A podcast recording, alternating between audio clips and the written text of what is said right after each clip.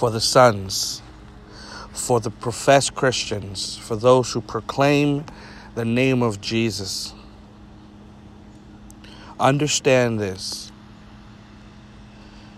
Man's methods, man's ideas do not replace the work of the Spirit of God.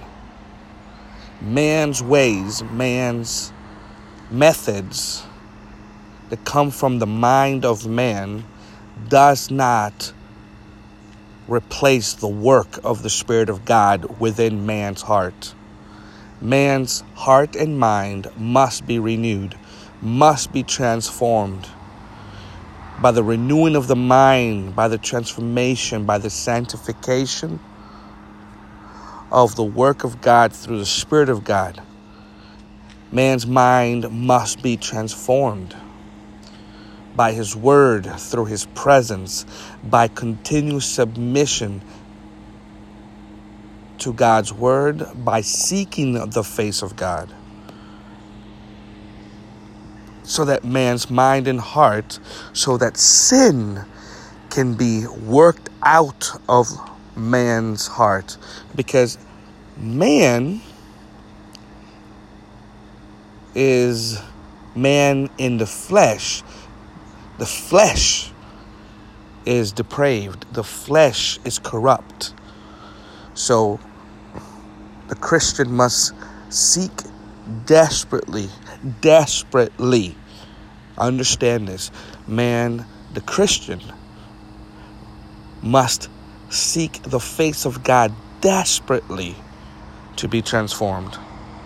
Because without the transformation of the Spirit of God, then the heart remains desperately wicked. So man's methods does not replace the work of the Spirit of God in our hearts, in our minds.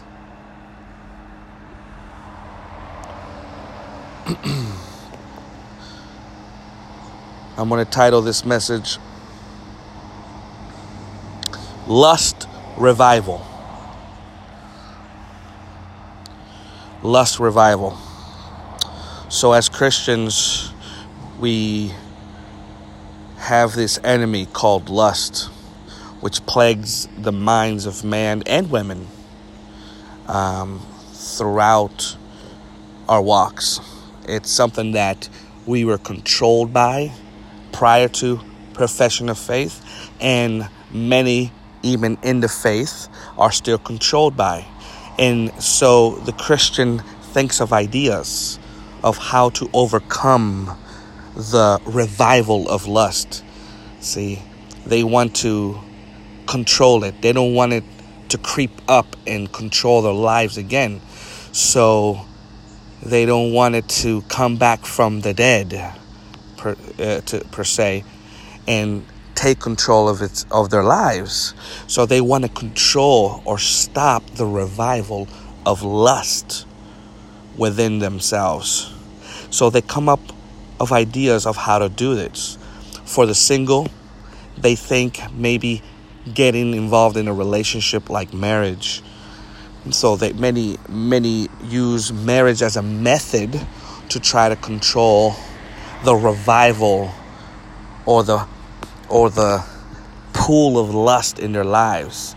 That's a man that's a man's method. But yes, it, it is a God ordained, established thing and it is a blessing. But if you're trying to use it to overcome lust, you will soon understand that that's not a replacement for the work of the Spirit of God in your heart. Man comes up with other methods to control lust, other methods, other creative methods to control lust. They they control their their access to things that they're able to view with their eyes in the hopes of controlling it. But that does not replace the power of the Spirit of God. So they must continue to seek the face of God so that God can transform them and sanctify them. I had this dream last night. And in the dream, it was a multitude of Christians. And they were trying to come up with an idea of how to stop the revival of lust in their lives and in the lives of other professed Christians.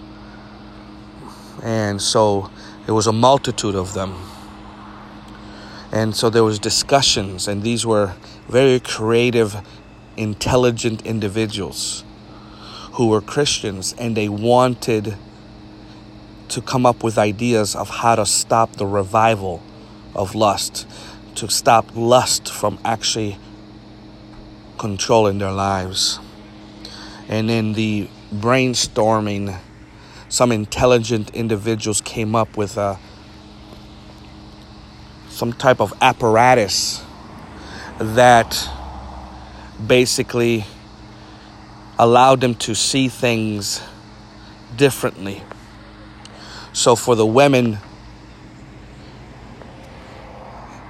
it allowed them to see men in a very different way, in a way that weren't uh, that wasn't attractive.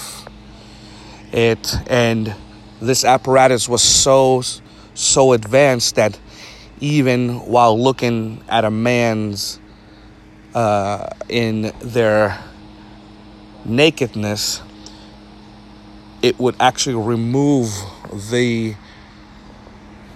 image or the it would it would show the man as if there was no male members, no no male parts, and for for the men, the apparatus uh, allowed them to see women very differently.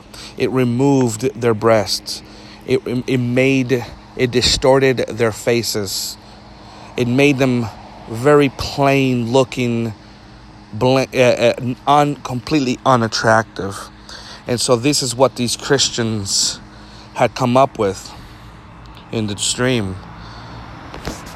They had come up with this apparatus that or this ability to to somehow distort or remove what was provoking the lust and they said this is how we're going to stop the revival of lust in our lives. But as they were doing this as they were wearing as they were as this was actually occurring and this this apparatus was functioning as it was supposed to, um, the men began to look at different parts. They began to look at the women, though they were distorted, though they had been, though everything that would provoke lust had been removed, they still began to lust after them. And also vice versa the women would begin to lust after the men. Though there was nothing significant that you could imagine that they would lust after but it did not stop the lust now now they begin to lust in to in other aspects of the people. And then also begin to lust after other things not just the people. So when I wake up, I realize what the Spirit of God was telling me personally and also showing me that uh, so man's ideas, man's ways, man's methods do not substitute the work of the Spirit of God in our hearts. We must continue to press. We must continue to seek the Lord. We must continue to cry out. We must continue to allow the sanctification of our hearts and minds. Because lust could be considered a spirit, and we must submit ourselves to the Holy Spirit so that we do not gratify the desires of the flesh. So if you live by the flesh, you will fulfill the desires of the flesh. If you live by the Spirit, you will fulfill the desires of the Spirit. If you live by the flesh, you will reap corruption. So there's this so the Christian must live by the Spirit, and that is that means that they must seek the face of God. See, lust is a spirit in a sense that you can that's why you can remove a man from eh, having complete access to a woman. And a man you take him out of the man and you take this man out of the world and you place him in prison for a life sentence. And you take away the complete image of a woman, they don't have access to see it. They begin to lust after themselves. That's why homosexuality is so rampant in prisons. That only gives you an example that man cannot be changed outside of the Spirit of God. So you can be a monk, so you say, and going to some secluded island. You will and think that you can conquer your desires, your inward sinful desires. You cannot. You will begin to lust after the animals. Okay, you will begin to lust after the animals because lust is inside man and it needs to be conquered through the work of the Spirit of God. And so you seek the face of God to be transformed, to be sanctified, so that you can overcome this spirit of lust through the Spirit of God, the Spirit uh, that, that, gives you power, gives you uh, control, sound mind, that gives you self control. Uh, that is the difference between man's method and the work of God. But you take, so man lusts after things. So you can, you can, you can remove the things that may be you be, may entice you to sin, and cut yourself off completely from them if you don't seek the face of God for Him to change you, you will begin to be attracted to other things. That's why perversion is so rampant. That's why perversion in society is so rampant. The more you are left to yourself, the more perverted perverted you can become. The more perverted you can become. If you left yourself, the more perverted you will become. So, men left to themselves will continue to become more perverted. Without transformation, they will continue to become more depraved. That's why perversion is on the rise. That's why lust is on the rise. That's why homosexuality is on the rise. That's why bestiality is on the rise. That's why. Uh, being attracted to your vehicle and trying to be sexual with your material things and money is on the rise. Some people lust after money and they and money is what they desire and they lust after it. It's a spirit that deceives man. And unless man submits to the Spirit of God, they will be controlled by this and they will lust after things they ought not to. So God confronts man and says, You seek my face so I can change you. If you don't seek my face, you will be controlled and you will be a slave to your to your atmospheres, to your surroundings, to your world. So you'll either be a slave to righteousness in Christ Jesus, be sanctified by the power of the Spirit of God, obedient to his word, or you'll be a slave to your world no matter what method you do, or no matter what you use, or no matter how hard you may try with different ideas. If you don't seek the Spirit of God, if you do not allow His Word to change you, if you don't allow His Spirit to transform you, you will remain a slave and die as one. Seek the Lord Jesus Christ while he may be found.